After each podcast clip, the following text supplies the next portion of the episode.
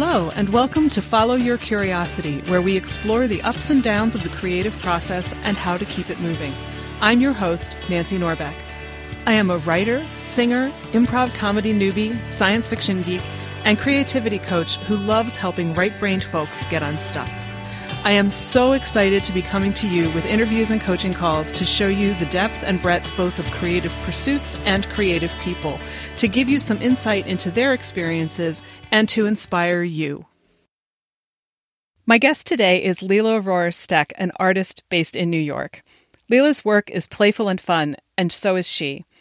You'll hear us talk about one painting I could see in the background from a distance, and I've included a photo of that painting in the show notes at f y curiosity dot com so you can see it too.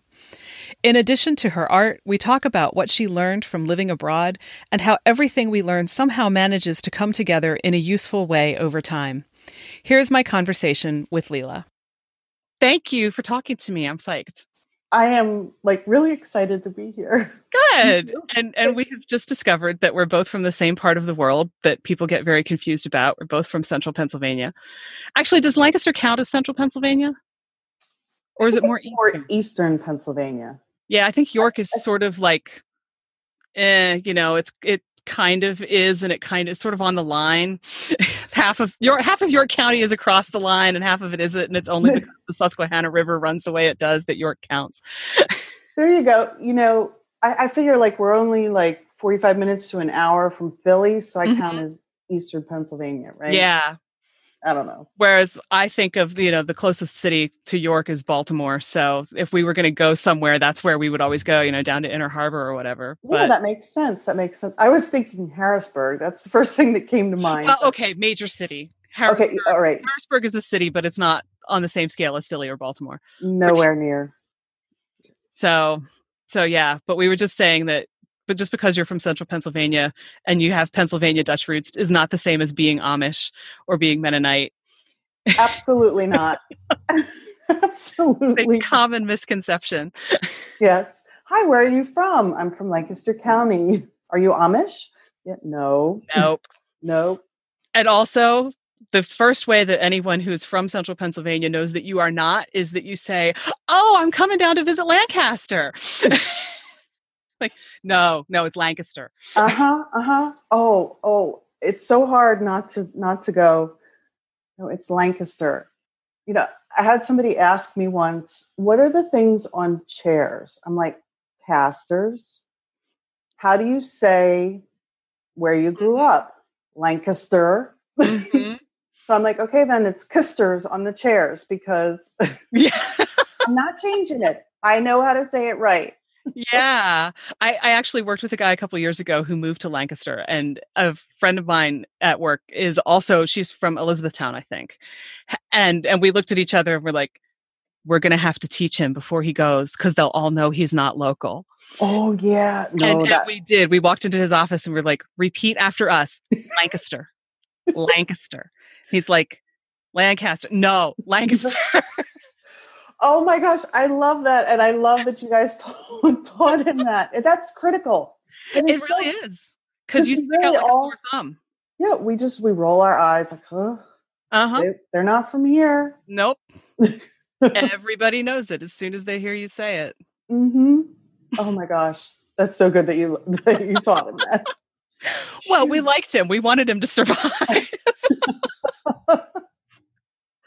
Oh my gosh, he's lucky. He's really lucky to have known you guys. Well, and he's from Iowa, so I'm pretty sure, you know, we looked at him and said, you're going to like that much better than you like New Jersey. Oh, I bet. Yeah. I bet. You probably fit in well. Mm-hmm. So, so tell me, because since we've both come from the same part of the world, you paint. How did you start painting?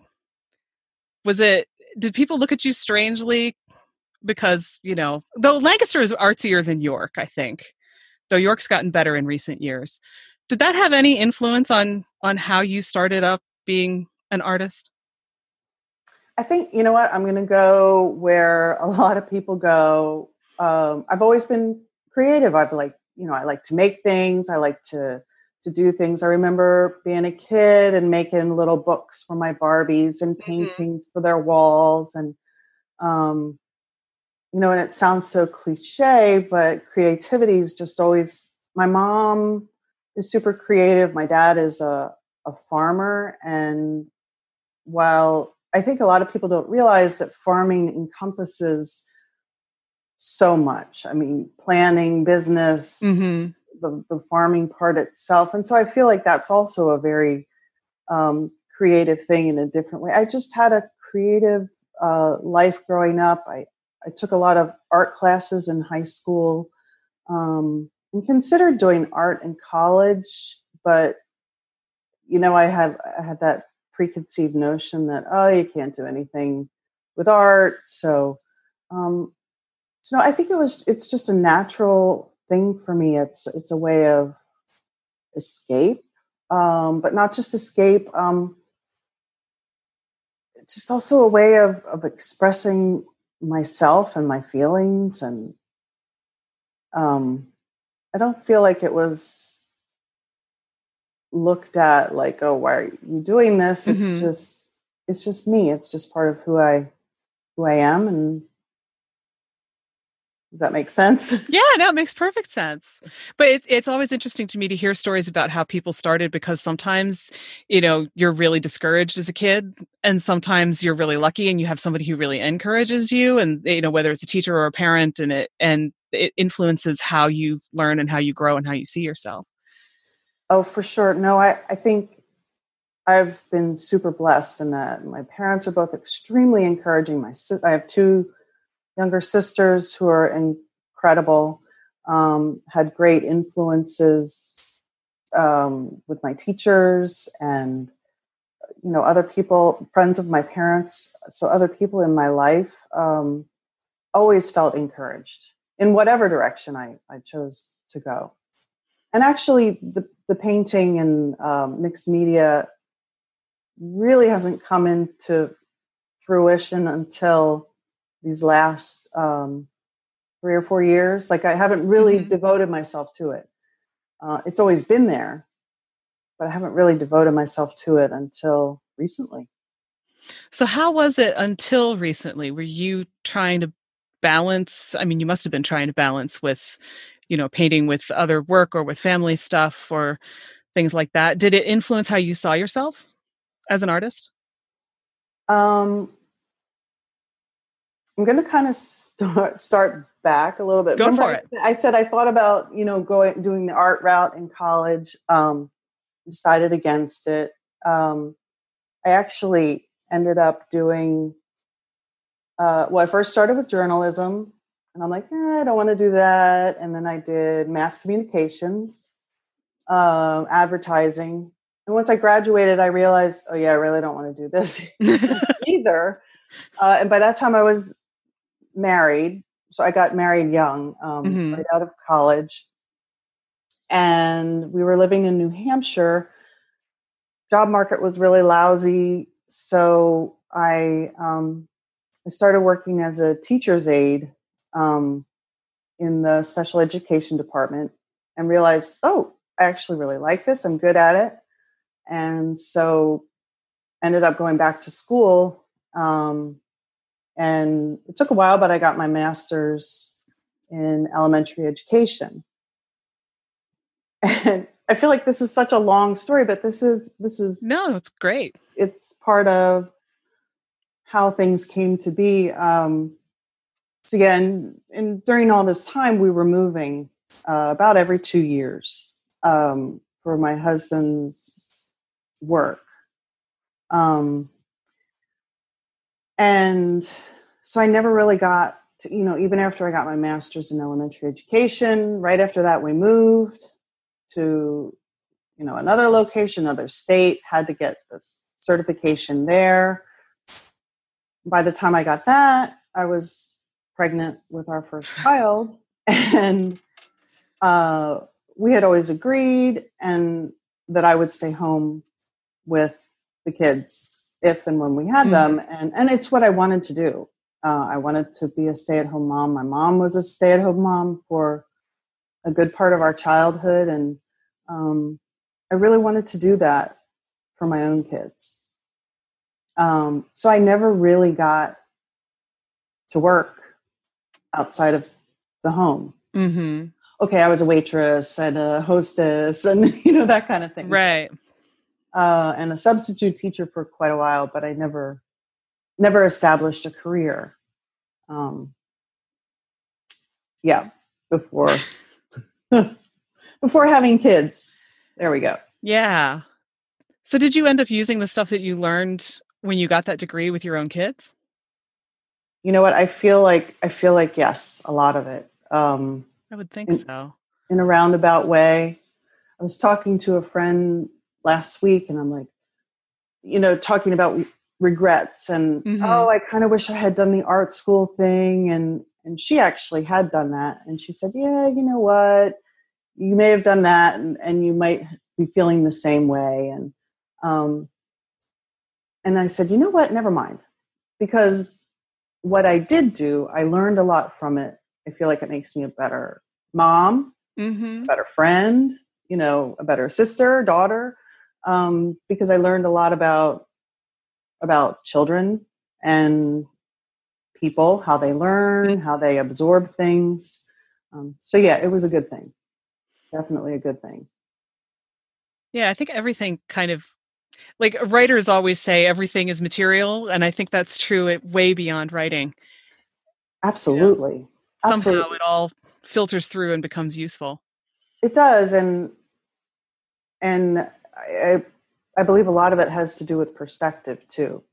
Um, I could dwell on the fact that, oh, I've never used it, you know, in a formal sense. Um, and yet I choose to say, to look at it like, okay, maybe I haven't used it in a formal sense. Um, and look at all I've gotten out of it, regardless. Mm-hmm. Uh, it was an exciting time for me, realizing that I could, you know, the learning the things I was learning and very empowering. And um, so, no, it was a very good, a very good experience. So does that, is there, because I can see over your shoulder, the the paintings behind you, and there's no denying that they look really, really playful and I don't want to say like something a kid would draw because they're obviously not, but, but they're still, they, they feel inspired by, you know, the kind of thing you might've done when you were a little kid. I can't tell if they're umbrellas or spiders or what they are back there, but I'm, I'm intrigued as I'm looking at them. And I'm just wondering if that whole, you know, elementary vibe filters into what you do now. And I think it probably does, but I'm curious to hear what you think. Um, those are actually flowers. Okay. I can't see them very well in my defense. no, no, no, no, you really can't. I'm looking at them and I'm like, oh, they could be spiders or umbrellas. You're right. See, that's good. It's actually good to hear things like that because um, it opens up things that that I might not have been seen because I was mm-hmm. focused on them being flowers. So I like that. And I see paper dolls up above you too. At least I think they're paper dolls. They are. They are. Yeah. I did, did that one a long time ago. I haven't but- thought about paper dolls in a long time. You know, I might have to do some of those again. Cut. You know how you used to cut them out and make the paper dolls? Yeah. Mm-hmm. That's what, that's what that is. Uh, now I forget the question. Oh yes. Influencing my art. I did warn you that I squirrel. Um, okay. And I forget where I was. That's all right. You're here. Okay. Okay. Um, you know, I never thought about it that way, but it, it probably does have some kind of influence there. When, When you asked me that question, um, my first thought was my aunt is an artist. Um, and I've always admired her. And one time I was um, at her house visiting and we were talking about art and she said, you know, just, just approach it like a child would. And at the time I didn't understand what she meant. I mean, this, I don't even remember how old I was, but at the time I didn't understand what she meant. And I just made very childlike, you know, very childlike drawing, like literally. It wasn't until years later that I understood what she meant. You approach it like a child. You don't think about it. You just let it go. And you let, um, you let your feelings, your whatever, your mood, you just put it all out there. A lot of times I'll paint with my fingers. Um, just like you would as a child. Um, I wipe it off on my my jeans, or I try, I actually try to keep a, a cloth by me, but you know, sometimes, um, so no, I just try to approach it more like a child and not care what it looks like. Um, I mean, yes, I care, but while I'm doing it, let all that go. Take, when I'm at a point where I'm ready to step back, I'll look at it and go, oh, that works. That doesn't mm-hmm. a little bit, but, um, I think, and we haven't touched on this yet, but my husband and I are no longer together. Mm-hmm. So a lot of what I'm doing now is in the response in, is in response to, to, to dealing with that pain. Mm-hmm. Um, and, and working my way through that and trying to look at, at things in a positive way. It's always my goal to, there is always something positive in everything. And it's my goal to find that. I might not find it right away. Mm-hmm. Um, and some days the negative feels so incredibly overwhelming. But if I sit with that for a little bit, something positive always comes out of it and comes to me eventually. Um, and I think for me, that's what the art is, finding that positive. That's um, amazing and awesome. Yeah. Yeah. And actually it's been, it's been, critical in, in working my way through that, mm-hmm. that difficulty. Yeah. Um, I mean, I would think it, it would have to be, and it's, it's such a, an outlet, and not, not even necessarily out, outlet feels so diminishing a term for what that actually is. You know, it's, it's like, I would think that it would be a great way to explore what's going on in addition to letting stuff out. Mm-hmm. Yeah, absolutely. Um, someone, okay, my aunt was interested in a, in a piece of artwork, and and she was talking to my mom, and she said, "Well, I just don't want anything now because because I know I know what Lee, my family calls me Lee, mm-hmm. is going through." Um, and I said to my mom, "But but I try to put that." The happy, the positive in my art. I'm not quite sure. And I looked back at the stuff she was talking about, or, you know, that she had looked at, and I'm like, I don't think that looks sad and, and bummed out to me. I think that mm-hmm. looks kind of happy. Um, so maybe her point was that she knows, you know, she knew what I was working through to get to that point. Um, but it definitely is a way to work through all of that.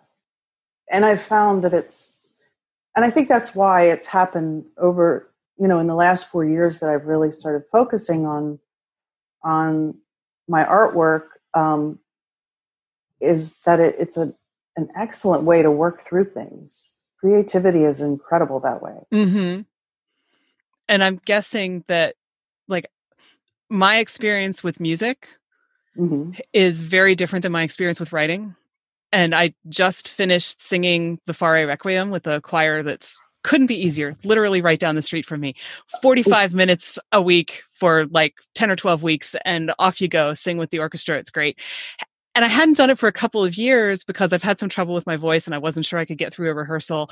And if they're not doing something that, you know, appeals to me, you know, it's, it's, it's great because it's, it's the laziest thing you could possibly do and still call yourself a choral singer. Cause it's like, oh, I feel like singing this one. Nah, I don't feel like singing that. But when, when I go back, and I was kind of hesitant to go back this time, but I love the Fauré Requiem so much that I sat down for that first rehearsal and was, you know, it's like, you forget how great it feels. And I forget, I think, how much there's a piece of my soul that needs to do this. Absolutely. And that, you know, there's, there's stuff that comes through and comes out, even though somebody else wrote the music. I know what the notes are going to be. It's not like I'm going to change them from week to week, but they're so gorgeous that I just want to sing them. It just feels really good to sing them. And, and I think that, you know, that's kind of, that's sort of what I'm hearing a little bit too. It's like, there's this piece of you that needs to be able to do this thing. Absolutely. And And if you let it go for too long, you forget how much you need it, that there's something in you that comes out through it and feeds off of it. And, you know, we let it go and then we wonder why we're not so happy. Absolutely. You've, you've, you've said it perfectly. Um, just like, you know, you, you said with the singing, um, yes, you're singing someone else's notes and words and, but you're, you're expressing them and, and, mm-hmm. And I, I, I know that feeling. I used to sing in, in high school with the, the choir, the chorus, whatever. Mm-hmm. and and I and I know that feeling. Um, you know, and now I just sing in my car. And yeah, that's important know. too. but but it feels so good to just belt it out. And, yeah, in and, a way that doesn't feel that way to me with writing. Writing is a totally different vibe. Yeah, yeah, I I, I would agree with you there. I do like to write, but it doesn't have that same. Yeah. And I'll bet painting feels different to you too. Mm-hmm. Yeah. There's a different, it feels more expressive mm-hmm. somehow. Not yeah. Sure why? Oh, maybe it's the physicality of it. Oh, that could be. You and know? There is a physicality to writing too, even though it's not as obvious. Do you get yeah. that, that sense of like every once in a while, if I'm writing, I'll feel kind of like, ooh, I don't know what's going to happen next, but this is really cool. And things are coming together and, you know, you're discovering stuff as you go, which is what makes it exciting for me. Is painting like that for you? Um, first of all, I'm glad you said that about writing because I had never thought about it that way. So now you've actually given me a little bit more, added a little bit of excitement to my writing. Oh, good. So thank you. You're welcome. Um, And yes, absolutely with painting. Um, I have a painting in front of me that I'm looking at. I was going to do something totally different with it. Um, and then as I was working on it, I'm like, oh, you know what? I really think this would work well for um, for something else. And now, you know, I got, I was kind of feeling eh about it, not sure what to do with it. And now I'm excited about it again. Um, so for sure it, it, uh, it works that way. And, um, I'm just, I'm thinking, I have, I'm looking around my studio. I have a lot of paintings that are partway through. Mm-hmm. Um, and then, and this happens to me a lot. I get partway through a painting and then I'm like, mm, not quite sure where to go with this, or it's not going the way I wanted it to. So I'll set it aside and start another one. Um, so a lot gets started. It just takes a while to uh, to finish them. Mm-hmm. And it gets a little bit frustrating, but I also think it's a good thing because, um, you know, when I have all these in in progress around me, I can look at them and say, oh, you know what? This idea that I have, it's going to work perfectly for, you know, this or that painting. Um, it's actually pretty exciting. That's really cool. So, yeah. Yeah. So, you know, when you were talking about, you know, looking at, at painting like a child, mm-hmm. I find in my own head that I've got this contrast that I probably wouldn't have had a couple of years ago because I thought it would have been exactly like what you were saying with, you know, just let it go, just let it all out. But I, I, my six-year-old nephew who likes to draw, which is no great shock considering that his mother's a painter and his father's an architect. Um, I watched him at either Christmas or Thanksgiving trying to draw something that was in front of him. Mm-hmm. And he was really doing pretty well. I mean, he's six and he draws better than his aunt ever will. So you know, I draw stick figures because that's as far as I ever got. And that's okay. But that's actually yeah, X K C D thrives on stick figures, right? So there must be something to it. But um, if people don't know what that is, it's a webcomic and it's great. But but I watched him and I was blown away because he's six years old and I watched him turn himself into a twisted little ball of perfectionism right in front of me. And I thought, wow, it starts that early.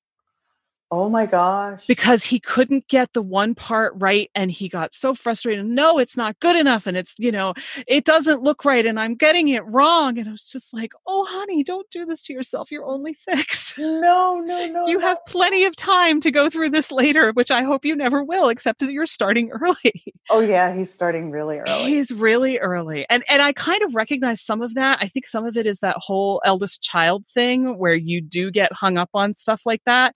'Cause I could kind of feel the recognition in my bones as I was watching him do this to himself, which maybe is why I never progressed past stick figures. But yeah, yeah. But you know, it, it's funny because I think, you know, kids get more of that kind of stuff than we think they do. And I'm just curious, especially since you have the elementary ed background, if you have any thoughts on that, or if you've wrestled with perfectionism yourself and what's worked for you. I absolutely have wrestled with perfectionism. Um, okay, some of what helped was having kids and having to let go of certain things.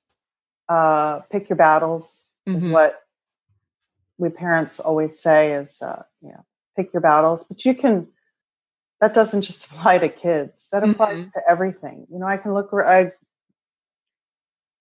I can look around my kitchen and dining area and and it's a mess, uh, which it frequently is. It is now. Um, stuff lying everywhere. And I can say, all right, I have, I, I'd like to clean that up. I'd like to go to the studio. I have to walk the dog and I have to, I have to make something to eat, dinner at some point. So I can look at those four things and go, all right, well, pick your battles. I can only fit in part of these things. So I have to walk the dog. I have to make something to eat, but that can just come from the freezer too. So between cleaning up and making art, I'm going to pick my battles. I'm going to go make the art because I know that's what's going to make me, mm-hmm. that's what's going to fill me up. Um, And the kitchen, the mess is always going to be there. So I can clean it up in the five minutes I have here and there. And right. it'll, it'll happen eventually. So definitely it's a pick your battle kind of thing and do what fills you up. Okay, don't let it go so long that, you know, things grow on the plates, but, you know, it, it can wait. I have a friend who says it'll, it'll, be there. It's not going to go anywhere. It'll wait for you. Exactly. Yeah. It's not going anywhere. But your time is precious. And, you know, I I need to do what fills me up. Um, and so if I have a choice, I'm going to choose the thing that fills me up.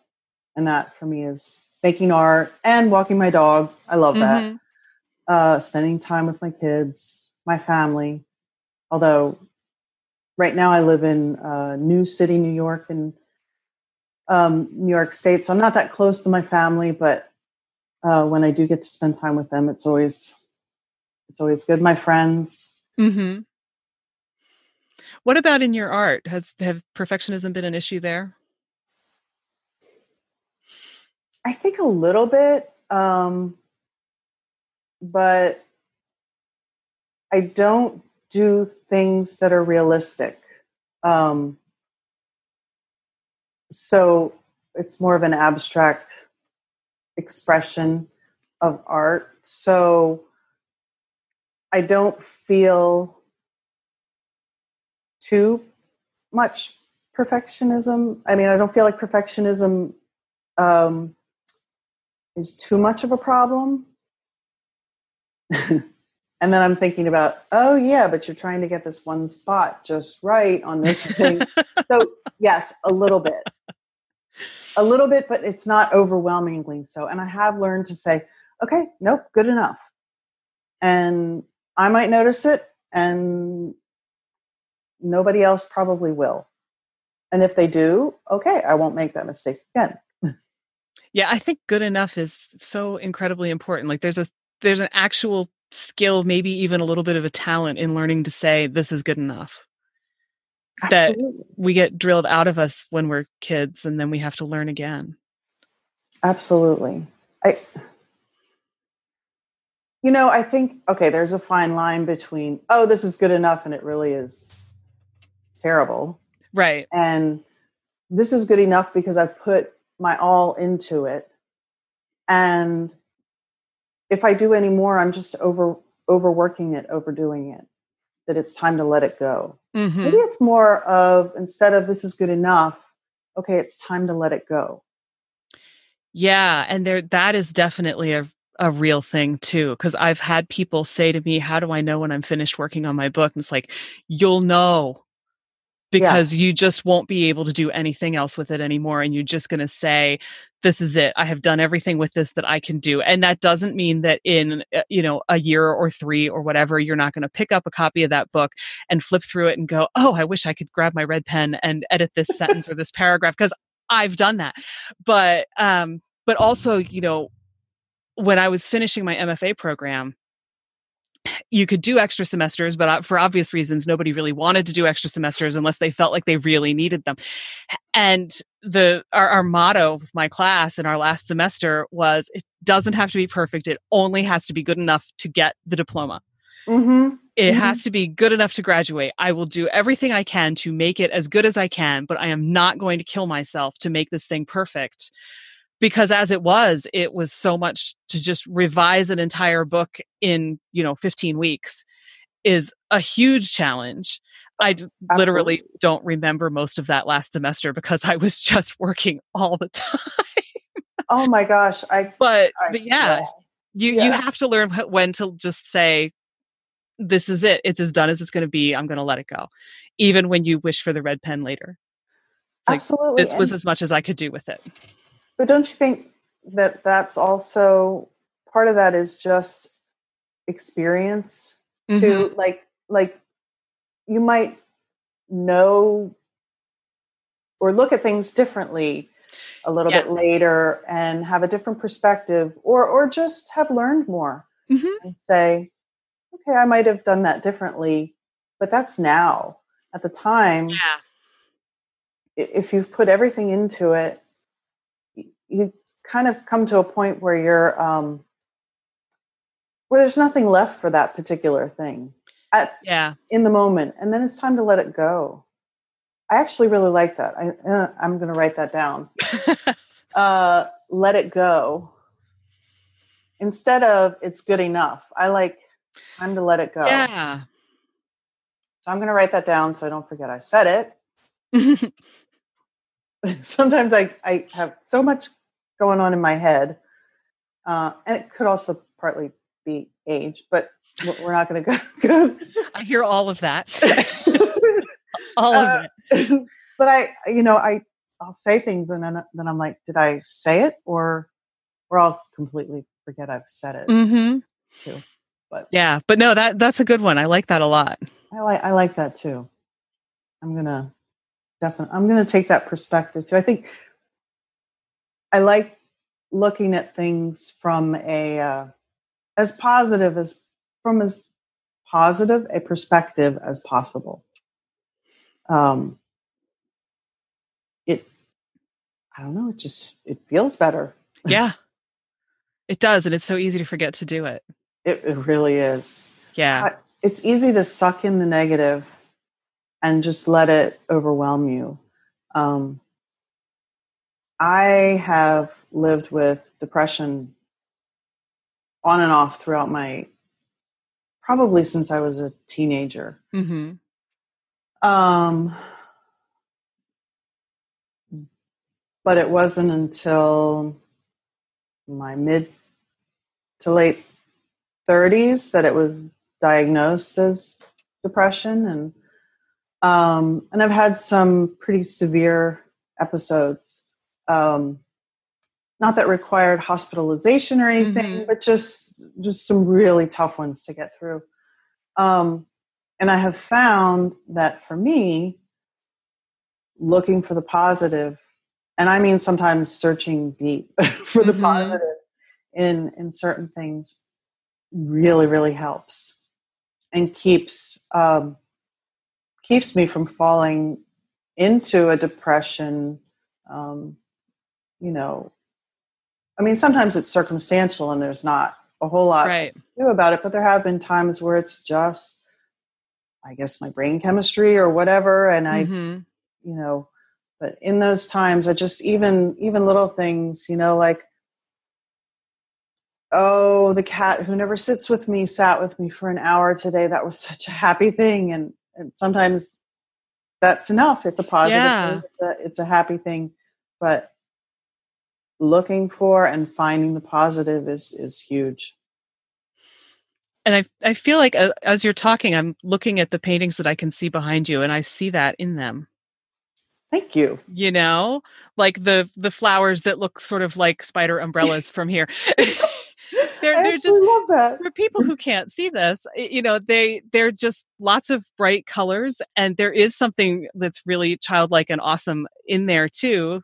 And, and I am seeing this from a distance, so I'm not getting the details, but, but they just make me smile. You know, they, they really do. I really like that one. I keep looking Thank at it you. Over your shoulder. Yes. I'm, I'm looking at like, what is back there? I have a, there's a tree up there too. Um, yeah. But thank you. you.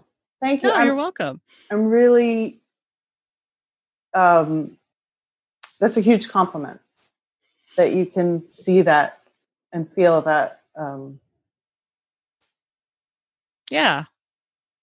That I'm getting totally. That across. I really like, can. What am I trying to say?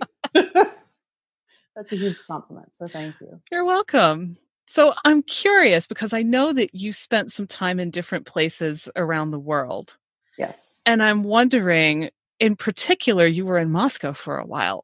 What was that like as an artist and as an American in Moscow, and, you know, whatever else filters in there?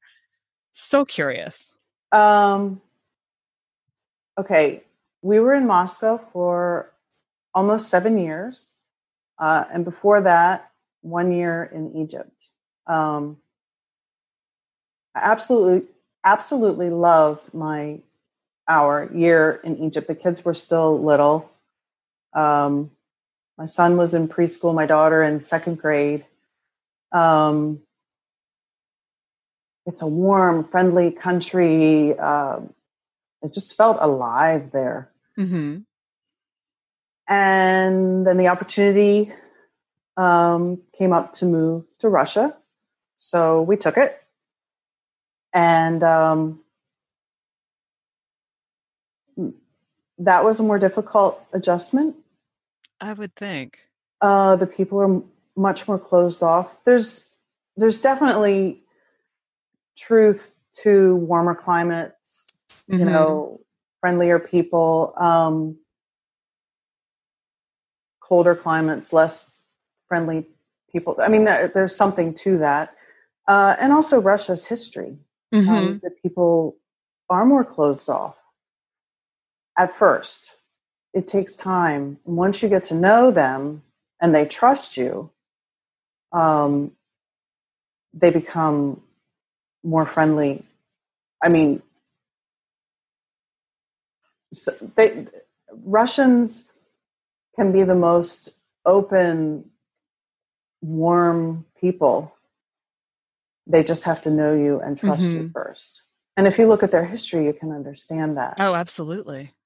Um, I was talking to my mom and my sisters. We have this WhatsApp chat, mm-hmm. chat, so we go back and forth. And I said, you know, people always are fascinated by Russia and, and Egypt. And they're like, oh, what was it like to live there? And And I'm like, well, you know, I know it was special and unique, but for me it was, I still brush my teeth.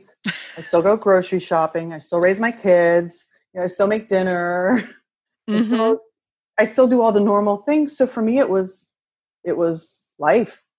Um, just, yeah, on a different scale. I can, I can relate to that. I spent six months in Northern Ireland a little more than twenty years ago. And I was a nanny, you know, with five kids. So that's pretty much what, what I did. I went to the grocery store. I took kids to school. I, you know, all of that. But at the same time, you know, it's also like, might not ever get to do this again. So what else am I going to do while I'm here? And, and all of that. It, I definitely went in no small part to spend some time in a different culture. So, but, but yeah, you're right. It is, I'm brushing my teeth. I'm vacuuming the floor. I'm, you know, all of this stuff, but I've got really cool friends and, you know. Exactly. Um, so I sometimes find it difficult to, I know it, I know it was special, and I am so thankful for those opportunities. Mm-hmm. Um, and it, and it was, it was absolutely unique. And there's part of me, there will probably always be part of me that misses it like crazy. Mm-hmm. Um, no, it wasn't always easy. I'm not great at languages, and didn't, you didn't really need to learn much Arabic uh, because someone always spoke English mm-hmm. there.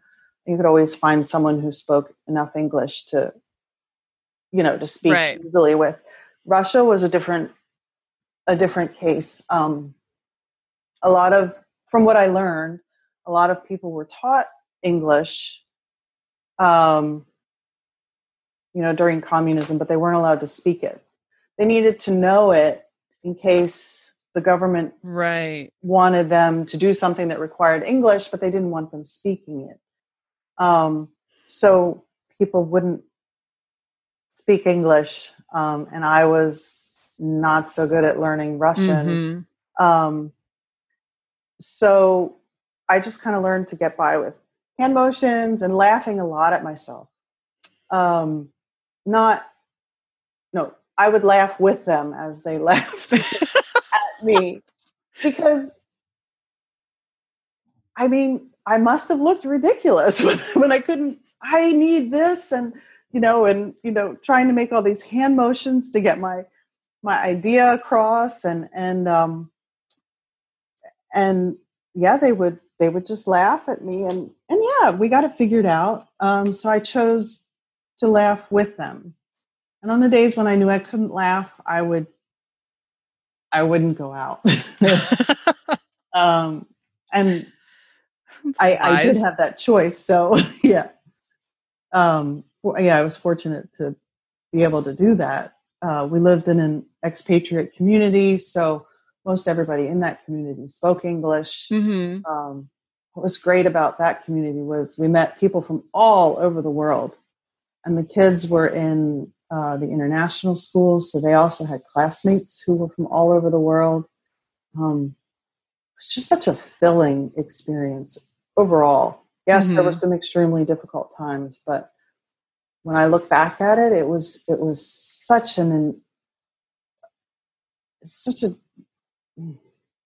such a growing and enriching part of my life, and for my kids too. They both are very thankful for it. Did they pick up much Russian? No, they seem Ooh. to have inherited my language ability and not their dad's. Interesting. Yeah, it's kind of a bummer. Wow. I mean, they, they know a little bit, mm-hmm. but I'm, I'm not sure how much they remember. My son still knows how to swear in Russian. Of course. Yeah, because that's the first thing you learn. Right. uh, I think they'd probably be able to understand a little bit. Mm-hmm. Um, speaking it. And they've both said, speaking it is the hard part. And I'm like, yeah, I know. Yeah, definitely. It's a bummer. It really is. Part of that's being in, in an American school. It was right. It was. Uh, it's the Anglo-American School of Moscow, and it's run by the British, Canadian, and U S embassies. Ah, so everything's taught in English. Right. So then they weren't as exposed to it as they might have been otherwise. No, and they did take Russian classes, but it's not the same. It's not the same. Yeah. No. No, once my daughter was older and taking the. the metro places on her own with her friends, she had to speak more Russian, mm-hmm. um, which was great. I'm like, yeah, absolutely. Just, you know, let me know where you are, what you're doing. Right. But, but go ahead, take the metro and, and have fun and speak Russian. Read yeah. Russian. I mean, if you're going to be there, that's what you ought to be doing. Absolutely. For sure. For sure. Um, I think I learned a lot about myself, and I've become absolutely become a more accepting mm-hmm. person, of people's differences and the challenges that we face. Um, and also more accepting and forgiving of myself. That's huge. That is huge. Less of but, a perfectionist. Yeah. But, you know, I mean, there's, it sounds awful to say that, you know, it sounds like you were forced to learn how to laugh at yourself, because force and laughing feel like such opposite things. But that also feels like it's such a gift too, because so many people can't laugh at themselves at all. Absolutely. I'm not saying it wasn't embarrassing. Oh, yeah. Sometimes, I mean, I refused to get my car washed in, in uh, Moscow because I had a bad experience. um, at the car wash, the lady just made me feel so stupid. And I'm like, I don't understand you. And I think she was, now looking back at it, I think she was just frustrated because mm-hmm. she couldn't get her point across. I couldn't get right. my point across. I left without washing my car. Um, I was actually, a lot of expats in Moscow, at least when I was there, didn't do their own driving. But um, I, well, my husband was in the auto industry, working for an auto maker, and we were both like, no, I want to drive. We both wanted to drive. Mm-hmm. Um, so anyway, I'm glad I did, uh, but I just always had dirty cars. I'm like, that's it. I'm not washing my cars ever again, which isn't entirely true, but I just put it off as long as possible. I can understand that. That, that one really sticks in my mind. So I'm not saying that it wasn't hard, um, but after a while, I learned to to laugh along. Mm-hmm. There is some truth. My dad always used to say, laugh and the world laughs with you, cry and you cry alone. And oh my gosh, that made me so angry. Mm-hmm. Um, and there's some truth to it. There's yeah. really some truth to it. You don't have to cry alone. I mean, that's, that's a bit harsh, but, um, oh yeah. But if I, if I get so upset because they're laughing at me, I'm just going to be miserable. So yeah. instead, look at it from their point of view and realize, okay, it is kind of funny that the that the woman can't get her point across because yeah. she can't speak Russian. There's so a certain absurdity to it, and, and yeah, that's that's the funny part. Absolutely, absolutely. And I still laugh. I'm picturing myself in certain situations. I mean, it's funny. It's they should have laughed well, at me. and and let's face it, even when you do speak the same language, we're not always good at communicating the same ideas to each other. Absolutely. Oh it's just gosh. harder to see because you understand the words and you think you understand what the person's saying. And then you find out later that they meant something completely different. You're so right. You're so right. No. I mean, no point getting all upset over it. Just yeah. It's like, oh, that. that's not what I got. Okay. Yeah. Now I understand. Let's that's funny. Try that again. Yeah. Yeah. Take two. Sometimes I feel like it's more like take thirty-seven, but yeah. Well, yeah, I was I was actually thinking that when I said take two and three and four. And yeah. Take, let's just, stop counting now. when Sometimes when my sister and I are walking and we're going up a hill and I'm like ready to quit, she's like, not stopping. And I'm like, I, I actually say that to myself a lot when I get frustrated, not stopping, not mm-hmm. stopping. Yeah. Some things are more important than frustration. Absolutely. Or fear. Without a doubt, we can get so caught up in it that we freeze. Yeah. And I'm not saying I don't deal with that because me either. Because I do.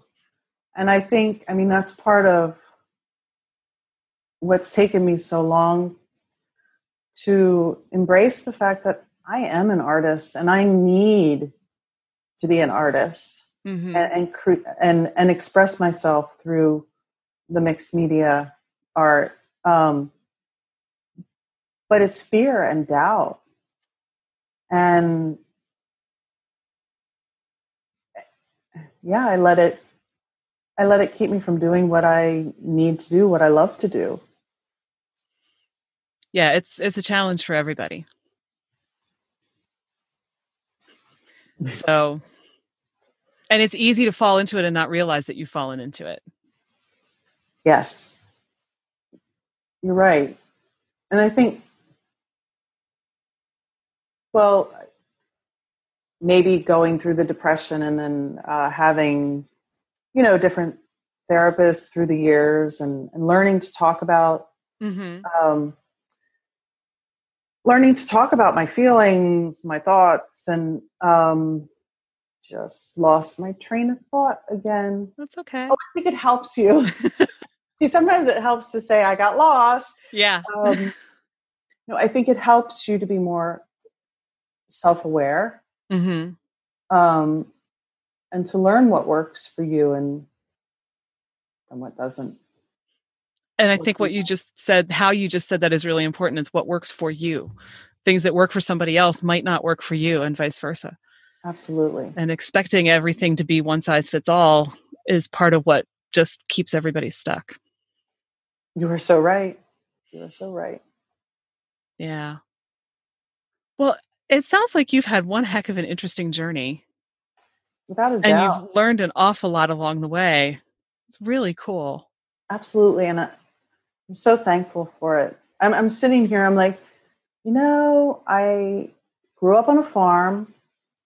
Um, with my, I feel like my parents were very progressive, are very progressive, and, and ha, you know, gave me tons of opportunities.